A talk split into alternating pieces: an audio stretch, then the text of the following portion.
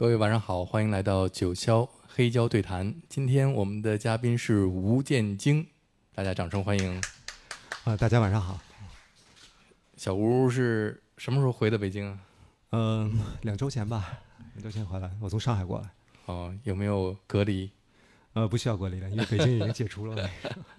呃，我在这个疫情期间，我们一直北京和上海之间交流。嗯。呃，这段时间你还在有没有想到做音乐的事儿？我觉得是一个很好的机会吧，就是因为大家都不能出去，那儿也不能干，然后上班也不用去上班，然后像我，对吧？就是 就是根本不用去。呃，考虑很多，像以前都很像我，其实朝九晚五嘛，每天就是要工作，然后时间都安排的比较满。其实做音乐时间并不多。这次疫情等于是给了一个契机吧，我想不光是给了我，可能很多音乐人都是这样在上海的。给我们介绍一下，你平常朝九晚五都做什么？啊，我是当老师啊，我是在上海的一个国际学校里面，嗯，我教化学和音乐。化学和音乐，对，也就是 Chemical Brothers，是归你管是吧？是的是，对对。华兄今天给我们带来一些具有化学反应的作品，嗯呃，有按照化学元素今天给我们来分类怎么样？这个难度有点大，但我觉得其实有点关系，就是说它可能，嗯，音乐可能有不同色彩吧，有不同的性格，可能和元素有点像。有些像金属，它可能会比较的光泽性，比较光亮；有些呢，它就是非常的。像银，它就水银这个汞，或者是它就会比较的有这种流动性。嗯，可能我觉得可能有这种性质上的相似点吧。嗯嗯，好，那我们从你的歌单的第一首作品开始。嗯，我这歌单其实我排的顺序可能和我听歌的一些经历有关系，然后当然也是我在我这么多年来非常喜欢的一些歌，然后对我自己的可以说是生命中的一部分吧，也是包括对我的音乐有很多的影响。然后我希望大家能够喜欢这些歌。嗯，呃，对于吴建京，可能大家如果还不了解他的话，可以去呃网易云音乐上的有待电台里边收听我对吴建京的四期节目的采访，基本上就比较全面的，嗯，可以了解这位叫吴建京的歌手。嗯，他来自八十年代。今天的音乐一定从八十年代开始吧？对我首先选的一首歌是《I Like Chopin》，我相信很多嗯大家应该都听过啊，就这首歌是非常著名的一首歌吧。但是我选它呢，一个是它是我小时候听的一首歌，那么它是正式出版的时间呢是一九八三年，是呃在意大利，然后它是呃它的歌手叫 Gazebo，嗯，然后这张专辑的名字就叫 Gazebo，后来。就是再版的，一九八四年再版的时候就叫《I Like Chopin》。嗯，那么这首歌，嗯，我选择它的一个特别重要的一个原因，是因为我觉得它只是成为我，可以说到现在为止，我都觉得是用合成器能做出来的最好听的，嗯，这样的一个音乐。是因为从我角度来说的话，我觉得现在的电子音乐，比如说我们现在听很多电子，它其实很多科技的东西，嗯，有非常多的这种酷炫啊。嗯，各种各样的这种素材在里面，但其实早期的八十年代的很多合成器的音乐，我觉得它是就是用简简单单的合成器的音色，但是它非常有音乐性。嗯，它的音乐里面的旋律，然后包括和声，包括对音色那种考究，都有一种经典性在里面。我觉得这些东西是现在好像不是很多，可能因为我们用的这种软件也好，或者这些东西都越越来越便宜，然后我们可能。没有，反而丧失了一些这些比较隽永的一种很浪漫的一些东西。嗯，你能回忆起你第一次听这个歌儿，当时是一个什么样的磁带、什么样的录音机，在一个什么样的房间里边听到的吗？我可以记起来的是，我听的第一次这首歌不是它的原版。嗯。它是谭咏麟的版本，哦是一九八四年谭咏麟的唱片叫《爱的根源》，嗯里面有一首歌叫《我爱雀斑》，叫我爱雀斑。啊，这个名字我觉得特别巧妙，这取的它是当时香港那个著名的词人林敏聪，叫我爱什么雀斑？雀斑，对。就他把他把肖邦改成肖邦叫雀斑啊，肖邦可能肖邦脸上有雀斑，确实是对，但是他很传神，我觉得他就是这种感觉得到就意思。然后我听的第一个版本是谭咏麟的那个版本，然后我就是小时候的时候，印象中就是这个版本。然后后面我其实真正听到这个原版还是比较靠后了，到后面的时候是确实那时候很多香港的流行歌曲都是把呃这个欧美那时候最红的，甚至于日本歌坛。最火的上榜的歌，然后填上是的，粤语词，呃，广东话来唱的哈。而且我觉得很了不起的就是它这些很洋气的旋律，你用一个汉语，虽然它是广东话，嗯但是它能够填的一点都不违和，嗯，就是你觉得它还是保留了那种原曲的那种质感。我觉得这在对于华语歌词来说是很有挑战的，嗯，就是你能保留这种歌曲本身的这种气质，但是你又有一种汉化的过程。另外，在这首歌里边，除了合成器以外，最重要的，因为它是跟肖邦有关嘛，嗯，它有一个钢琴弹出来的旋律，特别有感觉。对我也很喜欢这种，就是一个简单的钢琴的旋律在合成器当中穿插出来，这样嗯，很美。而且这首歌特别适合在雨天里面听，是不是？是的，对。嗯它后面有很多版本，有那个草蜢也翻过，然后还有日本人也翻过这个版本，有好多，还有中国大陆的那个广州歌手周峰翻过一个版本，那个那个版本我也我觉得唱的也非常好。嗯，好，我们来听一听，叫《I Like Chopin》，看看能不能勾起你的回忆。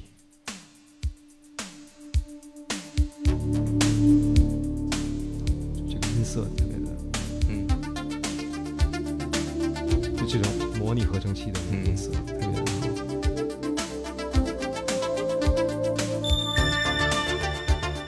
而且这个是真的弹的，嗯它不是那个不是编的，嗯，不是程序。对，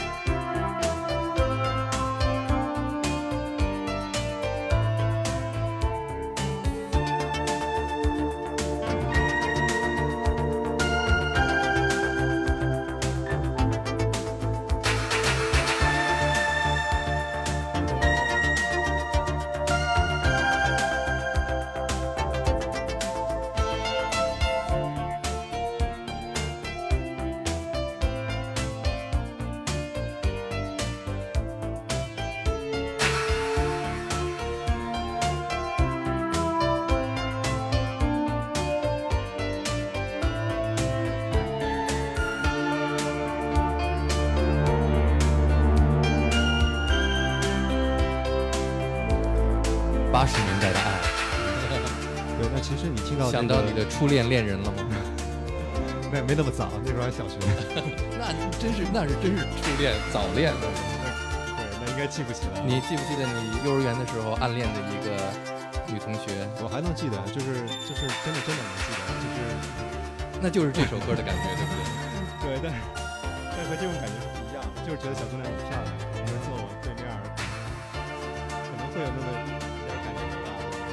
听这首歌的时候已经恋爱了吗？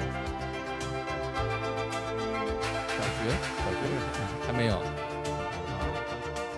还没拉手呢。啊对，演过，我觉得那那个回家家，嗯嗯。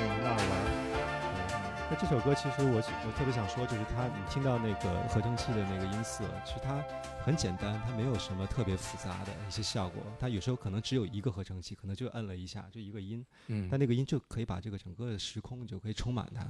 我觉得这是当年的那种模拟的那种合成器的那种音色带来的，这样一种特别温暖、特别有质感的一种东西。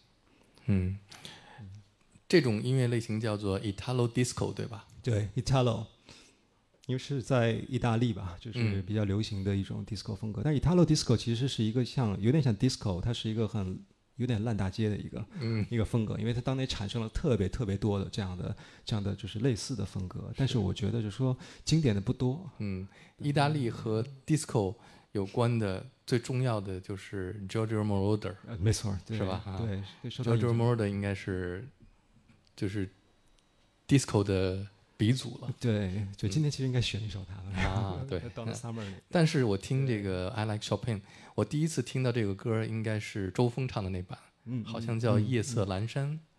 他好像有对，好像是的，好好像是另外一个叫什么“心中总有你”还是什么？啊，心中总有，我忘了，就是反正那个时候类似的。周峰算是中国最潮的一个歌手，没错国没错国内啊没，错，他的形象啊，是还有包括他的，尤其他的声线，我觉得他的声线是特别有点中性啊。我记得那一年好像春节晚会上他好像还上台，对，唱呃那，个好像是白色的蝙蝠袖什么的，对他穿的特别的时尚，但他唱那歌其实有点土的，但是也挺主旋律的。但是他嗯那种，就是我觉得这样的人，就是你给他在那种主旋律的歌，他也能唱得很洋气，因为他嗯身上有那种气质。嗯嗯周峰是是的，对而且我听 I Like Chopin 会让我想起另外一个也是意大利的，但是是在九十年代的音乐家昙花一现，但是那首作品也是以钢琴为主的那种 trance 的感觉的，就是 Robert Miles 嗯嗯有一首歌叫 Children。嗯嗯，这个我还不知道哈 我还没有听过。好，我我一会儿放给你听啊。好，待会儿那我们来听下一。一首。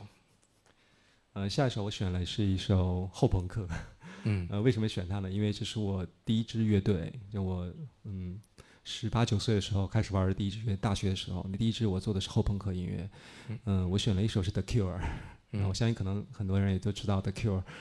嗯，The Cure 我最喜欢他的一张专辑是他早期的一张，嗯是他的第二张专辑。这张专辑叫《十七秒》嗯 The Seventeen Seconds。嗯呃，我到现在都觉得可能 The Cure 是很后面就没有超越过这一张。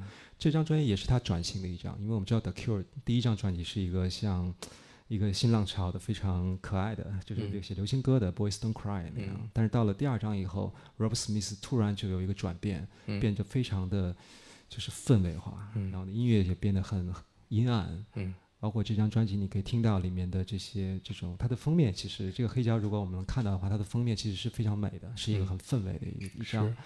它的这张专辑名字叫《十七秒》，其实有一种暗示，讲的就是人的一生，包括快乐，都是很短暂的，嗯。只有十七秒的时间，所以它有一种稍纵即逝的这样的一种一种感觉在里面。嗯，那么我想说，我当时为什么一开始做乐队的时候是听的 The Cure，嗯。因为我觉得 The Cure 音乐有有一个非常重要的一个特点，它是又有意思，它有很多想法，但它又很好听，嗯。而且它又很简单，所以特别适合一个初学的人，就是你没有玩过任何乐器，但是你可以去 copy 它，嗯。然后你可以做出来一个非常好听，但是又很简单、很干净的一个音乐。嗯，我们来听这首 The Cure 的 Secrets。对，在这首歌里面，你可以听到其实后朋克的一些非常经典的美学，就是我们在后朋克听到，就是这个是从 Joy Division 的 Unknown Pleasure 开始，就是你可以听到他会把鼓和贝斯放的比较靠前，人声和呃吉他都会引在后面。嗯。那么这首歌，我觉得它的制作是非常有实验性的，就很多后朋克的音乐，其实我觉得它制作是非常、非常非常有想法。你们当时第一支乐队有录音吗？我们有录音，但我们的录音就说达不到这样的一个这么这么 analog 模拟的这种，有的有有录音的，但这这个 The Cure 的这张专辑，你可以听到它是有两个人声，它的名字这首歌叫做 Secrets，它其实想。歌词想转述的是他讲一个秘密，所以你会听到有两个声音，就是他的主唱 Robert Smith 在前面会有一个像耳语一样的声音，就好像就是在你的耳边在说悄悄话，然后还有一个后面很远的地方，它有一个高了八度的一个声音，很远很远在后面，然后它这两个声音叠在一起是非常有有趣的一个效果，然后你可以听到它的呃鼓的一些处理，比如它的鼓的那个音色是非常电子的，就感觉你不像是人打出来的，你像一个鼓机在放的一样。它插片有些时候不像插片，它像一个 pad，像一个、一个氛围的一个效果在里面。嗯这是当年的那些后朋克的，包括 Bauhaus、Joy Division 的制作人，我觉得都是有很多这样的实验的色彩放在里面。嗯所以让这张专辑显得是其实非常耐听、很有趣的一张专辑。，Forest 是这张专辑里没错没错，A Forest 就是。A Forest 就是对这种感觉的。那我们来听这首 Secrets，而我特别喜欢 Robert Smith 的耳语就 Lullaby 里面那种 Lullaby 对。，Come close to me。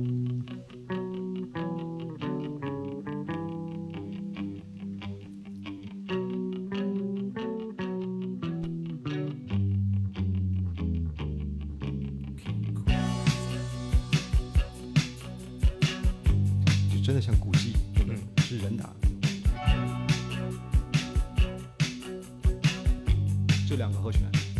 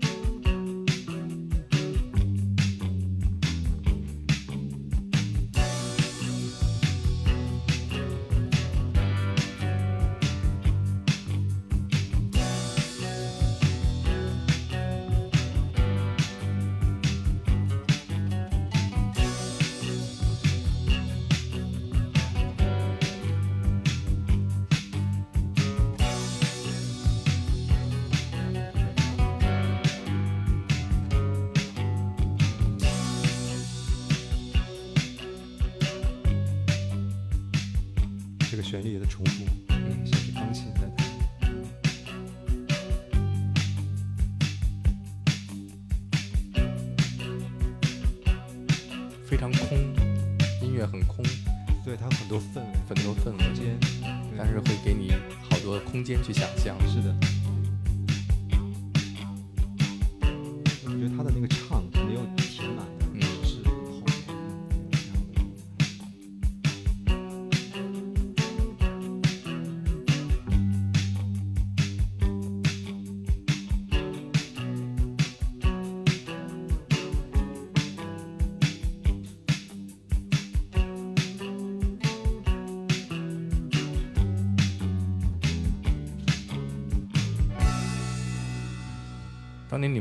做这样的音乐的时候，也是模仿他们这个乐器的声音吗？呃，我觉得可能更重要是他的理念，因为嗯。我想就是后朋克有一个，当然我的一个好朋友华东，嗯跟他也聊，我有一个相同的一个观点，就是后朋克的四个人，主唱、吉他、贝斯、鼓，嗯。老死不相往来，就是就是他们是没有关系的。嗯。就说在传统的，比如说我们说 hard rock，当然我我不是说 hard rock 不好，我就说 hard rock 它是一个经典的那种摇滚，嗯。它或者是 pop 流行音乐，它是比如说你贝斯和底鼓是紧紧的在一起，有些时候你的吉他就跟着它的根音，然后它用它的这种力量去做出来。但是后朋克你发现就是它的贝斯可能和鼓完全不在一个点上，嗯。那吉他可能是另外一个，然后旋律线可能唱的是，甚至和声有时候都不在一起。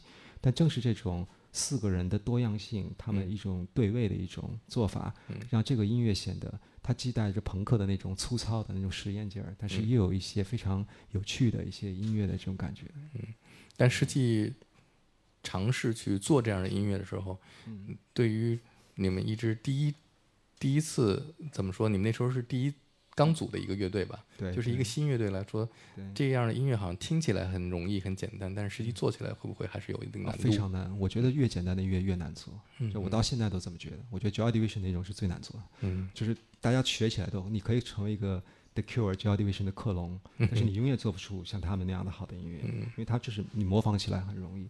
我觉得那些后朋克，就是你在技术上不会给你太多的灵感，嗯，技术上可能一些更有技术性的乐队会有，但是后朋克更多的是启发你的意识，嗯。就是你觉得音乐不是靠那种技术来，或者是不是靠某一种固定化的城市，你可以用你的可以说灵性或者聪明劲儿，嗯让这个音乐变得不同。嗯我觉得这是一个最重要的一个启发吧。嗯，像这些八十年代的乐队，The Cure 啊，或者是 Depeche Mode，他们有一个最大的特点，就是在他们很长的艺术音乐的路上，嗯，不同的阶段，他们的音乐有很多变化。是的，对，像刚才我们听的 The Cure，就是他们这一个阶段，后面又有改变，又变得很很阳光，然后又变得很流行，然后又变回去这样。是的，而且我觉得他们真的就是很长青啊。你说在在中国，比如说你能找到一个跨越三四十年的乐队吗？嗯我嗯几乎找不到这样的一个乐队，而且不是说是他，呃，三四十年没有解散，而是他在这三十年中一一一直在出新专辑，嗯而且维持着一种不断变化、不嗯断去有新的这种状态的这样的一个音乐。我觉得这个是非常不容易做到的。那我们下面就来说说 Depeche Mode。对我下面要放的就是 Depeche Mode，然后就是很快从后朋那个阶段过了以后，就是玩玩玩好这些就是摇滚乐的传统的乐队，然后我在两千年左右的时候，就是开始去深入听 Depeche Mode 乐队。我觉得 Depeche Mode 给我最大的一个影响就是，就是我所认为的摇滚乐的一些，比如说你要有非常扭曲的、非常去释放的一些东西，在 Departure Mode 那边变成非常节制的一个东西。嗯就是你不需要靠一种特别的去张扬的一种做法，或者是特另类的一种做法，嗯你就是踏踏实实把旋律写好，把把一些东西编得很美丽，同样可以做得很酷。嗯所以我觉得 Departure Mode 是在这种理念上给我一个特别大的一个启发。嗯但是我觉得，是听 Departure Mode 可能是需要到了一定年龄，就是我嗯。指的，如果你是十八九岁，嗯。可能是血气方刚的荷尔蒙时期，那个时候嗯。你可能会更喜欢粗糙一点的。嗯。但是 Depeche Mode 的那种精致的东西，可能你要到了二十五岁以后，嗯。或者是你要到了更甚至更大一点，嗯，然后再往后的时候，我觉得 Depeche Mode 就是它的真正影响我是它的歌词，嗯。是它传达的这个东西。我觉得 Depeche Mode 有一张经典的专辑，可能在座听过，叫 Black Celebration。嗯，Black Celebration 就是黑色庆典，嗯。所以他想去歌颂的不是嗯反叛，嗯不是批判，嗯也不是所谓的正能量这些东西，或者是其他的摇滚的东西。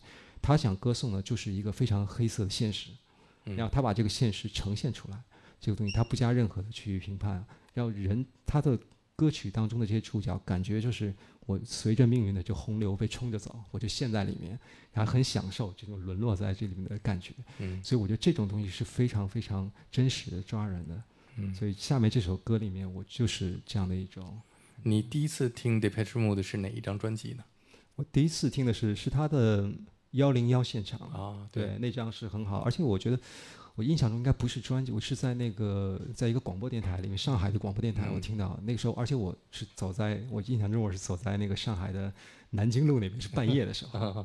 晚上，然后就是其实很空的福州路啊，那边不是嗯。南京的福州，它有很多那种大的洋行嗯。在那边，然后你就走在那种很狭长的这种都市的这种很很很很压迫感的这样的一个环境还有一点欧式，对，没错，建就是欧洲的那种感觉，因为它是英租界嘛那边，嗯。是吧？然后就听着 Depeche Mode 的 One on One，我觉得就是一下子就把我带回到这个城市的这种再是梅雨季节，对，我不记得是什么时候，反正我记得是个晚上，然后我听到这个，那不会是孙梦静老师的节目吧？当然，他那时候放的是死亡金属啊，不会放 Depeche Mode。灰野静二，对，有可能。呃，我记得我第一次听 Depeche Mode 的那个时候，还真有一点接受不了。嗯嗯嗯，因为我那时候还听，就是像你说的，是我在二十岁左右的时候听的那些摇滚乐，我可以听 Prince，我可以听，嗯、一些反正是比较以吉他为主的乐队。是的，对，但一开始听 Depeche Mode，像他早期的像包括像 Black Celebration 这样的专辑的时候，纯纯粹的这种机器的声音，嗯嗯有有一点儿接受不了。后来我问，就我我有一个朋友，他特别一个日本留学生，他特别喜欢听 Depeche Mode，我就问他你为什么喜欢听 Depeche Mode？他说，呃，如果你喜欢一个人待着，你就会爱上这个音乐。是的，所以那那可能那时候我不太喜欢一个人待着吧。后来有一次我去他的房间的时候，他正一个人在房间里边戴耳机听。我说你听什么呢？我在听 Depeche Mode。但是我从那张专辑的时开始喜欢上 Depeche Mode，就是呃 Music for Masses 啊那张专辑。而且我觉得 Depeche Mode 呢，从那张专辑开始。和 U2 这支乐队有一个相向而行，就是相对而行的路线。嗯嗯就是 Depeche Mode，包括后来的呃，从从那张专辑开始往后，越来越注重吉他的声音了，嗯嗯，有吉他开始进来了。嗯嗯而 U2 呢，开始变了。对加了很多电子的东西进来。嗯。是的，而且他们有几张经典的专辑的发行时期是蛮重合的，嗯，像你说的那个 Music for Masses 和 Joshua Tree 几乎是在是。相相近的年，包括我现在要放的这个是 Violator 嗯。这张专辑，也我认为是 Depeche Mode 的，就说可以是巅峰的。Violator 是我最爱的一张 Depeche Mode 的专辑，而且我特别清楚的记得，那个时候是九零年，嗯。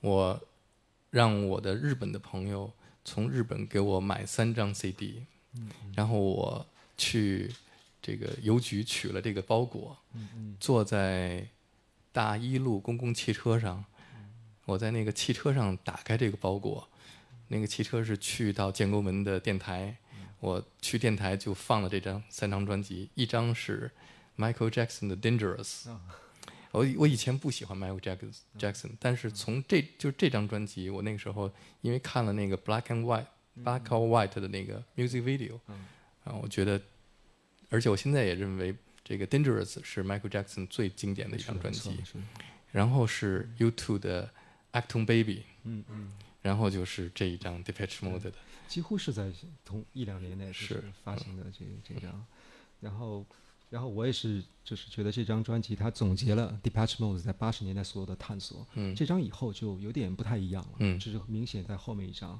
和前面有点不太相同。然后这张专辑的制作人 Flood、嗯也是 U2 的的制作人人，对 他们俩是同样的制作人，但是完全不一样。嗯这个嗯和 Acton Baby 那个完全是两个。但是就是 U2 从 Acton Baby 开始用了很多 loop 啊、电子合成器这些东西啊，电子质感，电子质感的东西，嗯。为什么选择《Halo》这首歌呢？嗯因为我就是觉得这张专辑里的每一首歌都那么经典。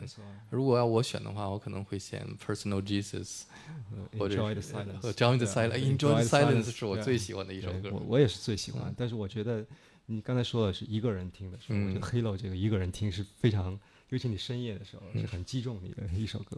然后你可以感到这首歌其实很有压迫感，嗯压迫感的就是它 Halo 这首歌，就是我前面提到的那个 Mode 它所呈现的那种他的世界观，应该就是 Martin Gore 他的那个词曲作者，他的那个世界观就是他他认为人就是有点他是很颓废很消极，你就跟随着这个命运走，他把这些压迫生这种危机，嗯。我觉得可能是成年人世界中的危机，就呈现在这张、嗯。这首歌里面，包括他的音乐也是有那种非常很酷的那种压迫感。嗯，还有这张专辑的第一首歌《Word in My 哦 Eyes。Word in My Eyes 我也是相当好的那张，对，每次听那张专辑，第一第一个音出来就兴奋。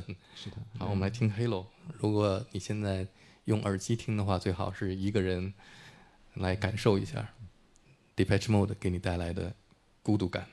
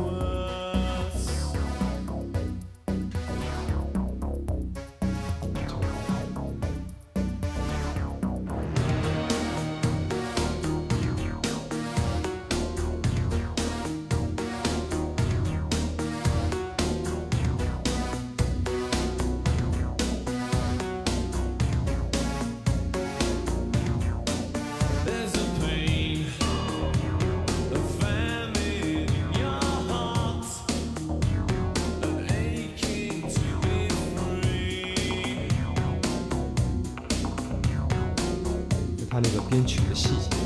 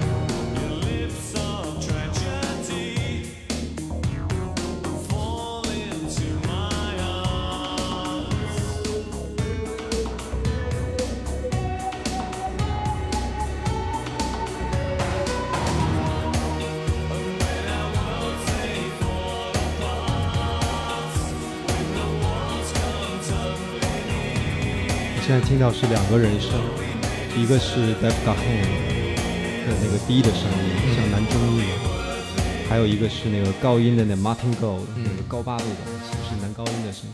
这两个声音我觉得太，就太漂亮了，就合在一起。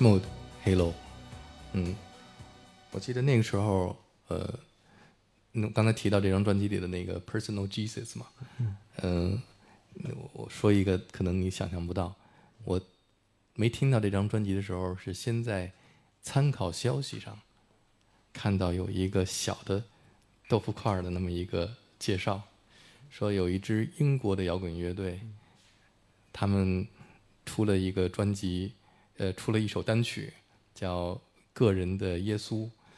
然后他们怎么来宣传这这首歌呢？他们在报纸上登了一个广告，说这个是呃那个嗯教会不是都有 confession 吗？就是你去祷去怎么说？呃，这个 confession，对，忏悔，对你去跟那个牧牧师忏悔，所以你可以打这个电话号码忏悔。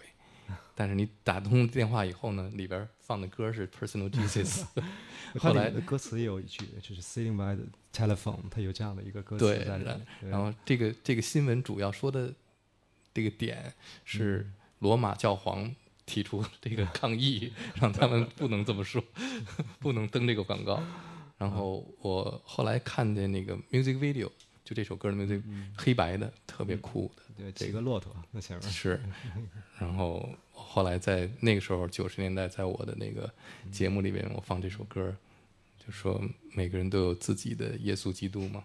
是的，好多年以后，我还碰到我的一个听众跟我说啊，我记得你这个歌，然后你说的这个话，给我的影响特别深。嗯。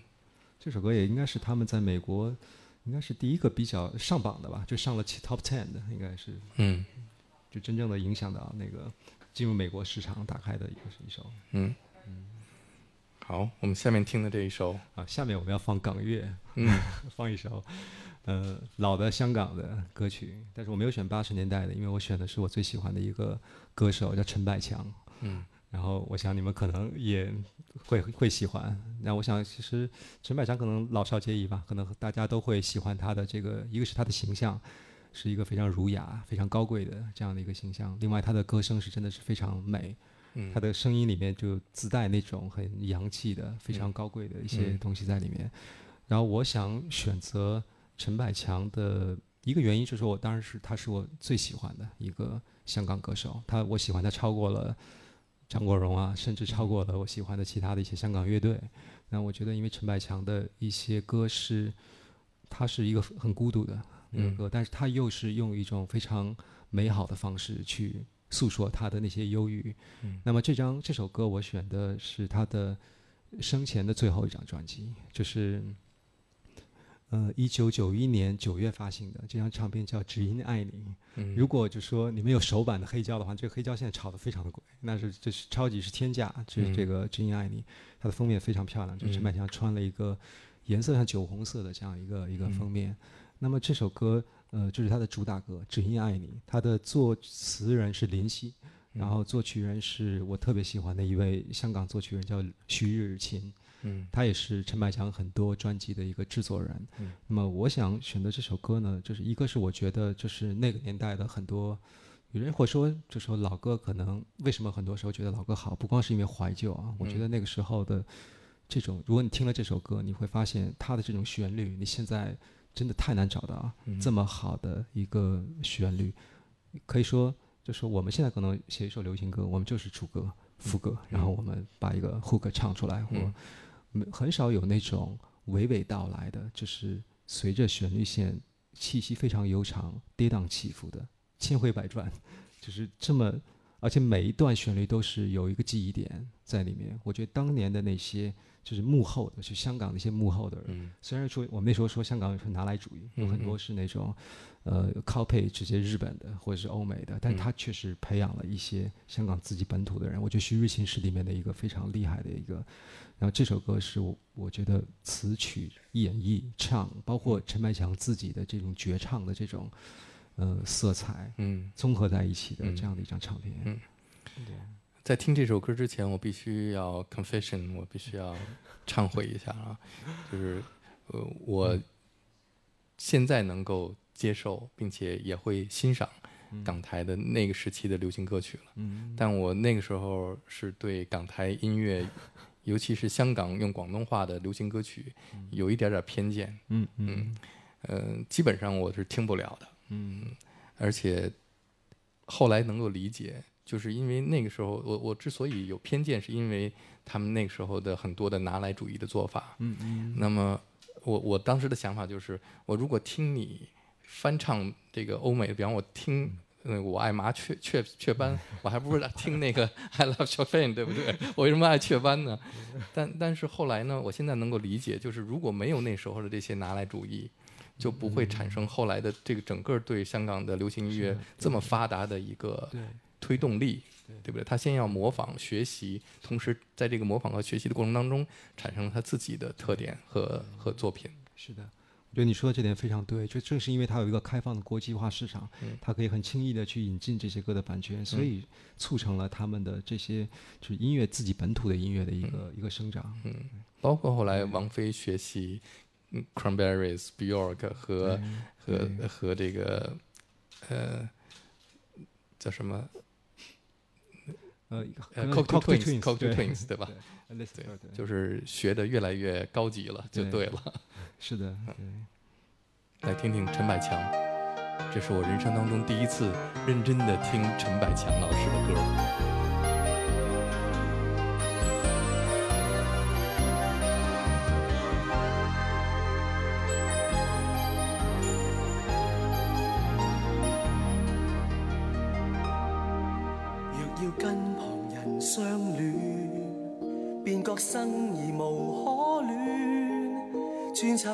情人一转再转，难及上你恋一恋。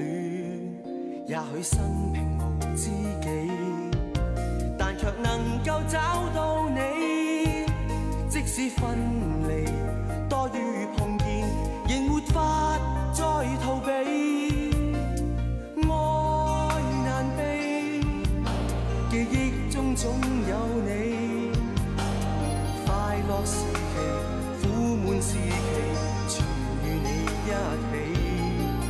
在这悠悠长天地，感觉如何能不死？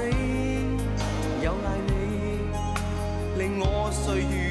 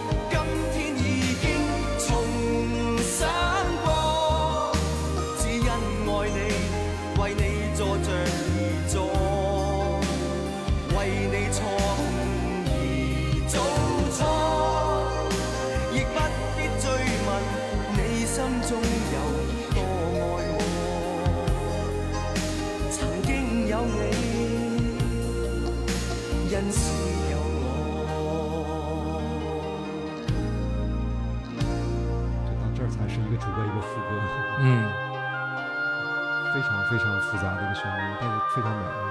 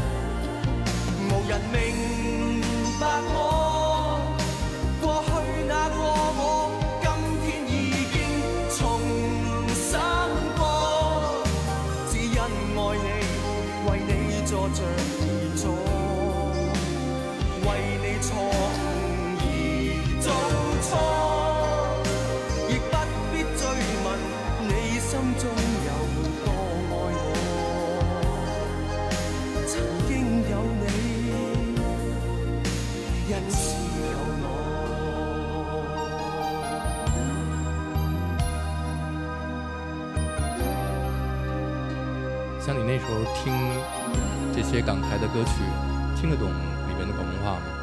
呃，听得懂，啊，真的就是我到现在也不能说都都能听懂，还是我还以为你是广东人，呢听这些。我我很想，我曾经甚至想过去学粤语，就是为了想听他的歌词，哦，但是也也没有什么真正的就是深入去学习。像那时候你听这些港香港的流行歌曲，是通过什么渠道？同学之间还是？我觉得我们小时候应该都是受过港乐洗礼吧，就是。因为当时能听到的这些嗯，就是引进的都是香港。你是住在？上海是吗？我小时候在北京，我到十八岁以后去的上海。哦对，啊，还是在在北京听香港的这种粤语歌，好像机会不是特别多的。我我们能买到磁带吧？我觉得嗯像什么张国荣啊这些，还是都都可以。嗯，刚才吴建京老师带来的这一张非常珍贵的黑胶唱片，嗯，让我听到了这个其中粤语流行歌曲的美。嗯，但是其实对我来说，我听听流行歌曲，对我的最最重要的转变是 George Michael。哦，嗯嗯是因为 George Michael 的一张专辑，older 还是 Listen Without Prejudice》，啊，是他第二张是吧？对，第二张就是 Listen Without Prejudice。对对，他只出了 Volume One 是吧嗯？他那 Volume Two 到四也没有出来。是是，是的，我 George Michael 我也非常喜欢，嗯但是我重新说回那个就是当年的那些音乐，我觉得就是那时候可能表达情感很专注，他嗯可能只表达一种一种就是非常专一的一种一种一种情感吧。嗯，这个好像在现在的流行乐中，就是很少有这样的一种一种抒发的方式。嗯，而且他们表达很委婉，嗯哼他不会去像我们现在很多人，他可能会写歌。你看现在年轻人可能听的一些歌词里面，嗯、就是说我是什么样，我是怎么样怎么样想的，在那个时代好像很少会这么说，嗯它是一种特别，就是特别有点节制的、克制的那么去表达。所以你还是要去找这个歌词来看，才能了解它里面唱的是什么。是的，很重要。我觉得。嗯下面这个乐队真的我是没听说过。对，其实它不是一个大牌乐队吧，但是它这首歌我很喜欢，但它其他音乐我不是那么，我不是他们这个乐队的嗯特别喜喜爱这个，但是我特别喜欢这一首歌。这是一个英国的伦敦的乐队，叫 The Boy Boy Shoy。那嗯这个意思我查了一下，好像是一个俄罗斯的芭蕾舞团的一个名字，就叫嗯芭蕾舞剧院，叫 The Boy Shoy。嗯它是一个有点后朋克，但是更多是有点新浪漫，或和有点 gothic、有点有点哥特的这样的一个一首歌。这首歌叫 Sunday Morning，嗯。和那个地下丝绒的名字是一样的、s u n d a y Morning，但他讲的是那个一种反讽，就是他有点怀疑我们每每个礼拜天去做礼拜，嗯。就他可能对这种信仰的一种质疑，在这样的一首歌里面。那么我喜欢这首歌的很重要的一个原因是我特别喜欢那种一个节奏或者是一种律动、一种情感，嗯。在一首歌把你从头到尾不断的陷进去的歌。嗯我不太喜欢那种就是有很强烈的对比的，嗯就是主歌和副歌有一种大的对比，你副歌一定要有一个不一样的一嗯。个动态，或者是不一样的一个东西。那我大部分喜欢的歌是这样，那这首歌我觉得是特别美的，就是代表这样的一种感觉的一个，好，我们来听 Sunday Morning。嗯这个特别像 Bauhaus 的一首歌，嗯。那个钢琴，这个那个 Love Song，对，那个开头，哦，这个军鼓的音色特别的特别有特点，听那个律动，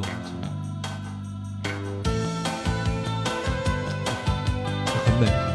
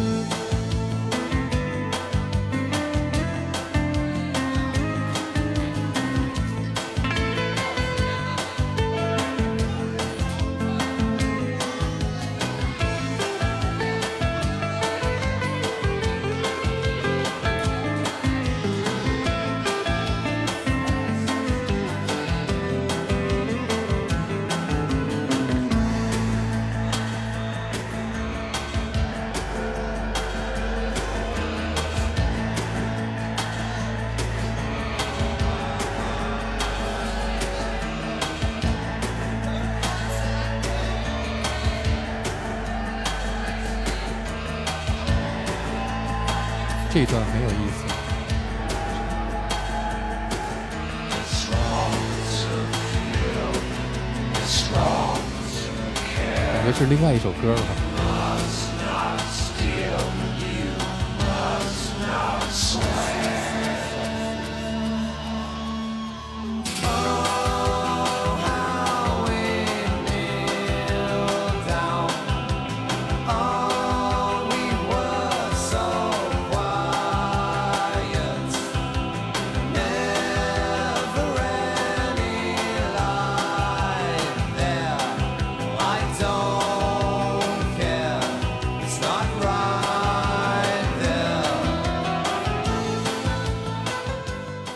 乐队你是怎么发现的呢？我，也是一个朋友推荐给我，就是我嗯。那个惊弓之鸟第一支乐队，然后他的吉他手，嗯。他他会听一些特别冷门的一些这种 post punk 跟 new wave 啊，嗯。他推荐我这个，